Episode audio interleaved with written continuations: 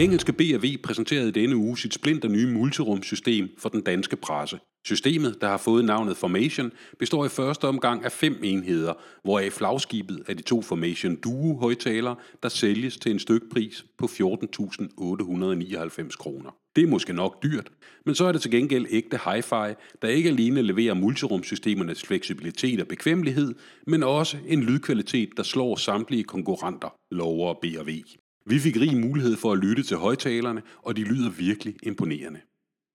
Udover Formation Duo består systemet af en soundbar, en subwoofer, stereohøjtaleren Wedge og Formation Audio, der får pladespilleren eller CD-afspilleren på multirumsløsningen. Audi de kom en lille smule sent i gang med, øh, med produktionen af elbiler. Der kan man sige, der har Tesla altså siddet på markedet rimelig længe, fuldt af nogle enkelte andre konkurrenter, men nu er Audi så endelig kommet i gang. Og det er de med den bil, der holder her, og den her er jeg ude at køre i. Og det er en Audi e-tron, og det er den første af sin slags. Og det er, som man kan se, en relativt stor SUV. Når vi kigger rundt i bilen her, så er det en, altså det er lækkert. Det er en Audi på alle de måder, det skal være en Audi på. Og man har øh, en bunke muligheder. Altså jeg vil sige, jeg, jeg vil ikke komme ind på det her, men du kan læse anmeldelsen, den er noget mere detaljeret. Men hvis man kigger på alle de her øh, funktioner og muligheder, man har med systemet i den her bil, så øh, må jeg sige, det er, øh, det er måske en af de mest avancerede biler på vejen. Så hvis jeg kan konkludere på den her bil, så vil jeg sige, det er den uden sammenligning pæneste SUV øh, elbil på markedet lige nu. Den er rummelig, den kører helt utroligt dejligt, den kører utroligt behageligt. Øh, den har øh, alle de funktioner, nærmest lige overkanten mange funktioner, og det er generelt bare en god bil med den kvalitet, man forventer af en Audi. Og ja, den koster 900.000 kroner eller mere. Du kan sagtens gøre den meget, meget dyrere, hvis du har lyst til det ved at tilføje ekstra udstyr. Der er godt nyt til cykelpendlerne. Den tidligere Harley Davidson-ingeniør Erik Buell har lavet en elektrisk cykel, der er lidt ud over det sædvanlige. Med to batterier på tilsammen 1008 watt-timer kan den køre op til 200 km på en enkelt opladning. Fuel Fluid One har en stor 500 watt motor med en tophastighed på 25 km i timen. Men den fås også i en S-model, som kan komme op på 45 km i timen.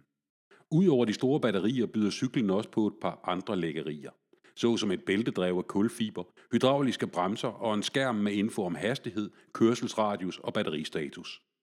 Cyklen er sat til salg på websitet Indiegogo, og den kan lige nu købes for ca. 17.500 kroner.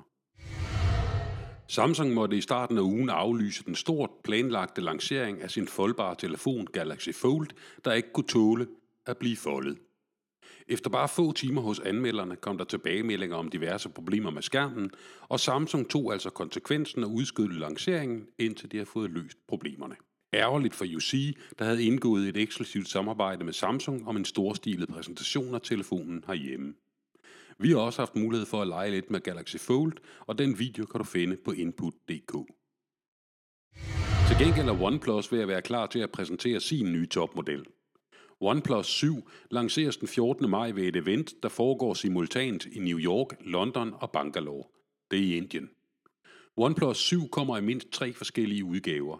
En basismodel, en Pro-model og en Pro-model med 5G-forbindelse.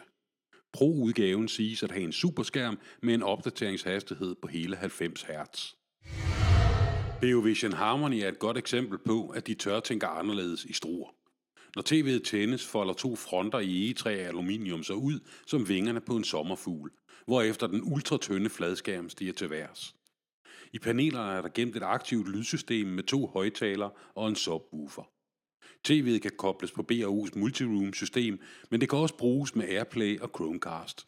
I vanlig BAU-stil er TV'et prissat, så der ikke skal sælges mange eksemplarer, før de røde tal i firmaets regnskaber bliver sorte. Prisen på BioVision Harmony bliver på omkring 140.000 kroner, og TV'et kommer i handelen til oktober.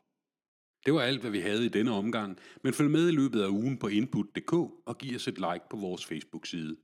Fortsat god weekend.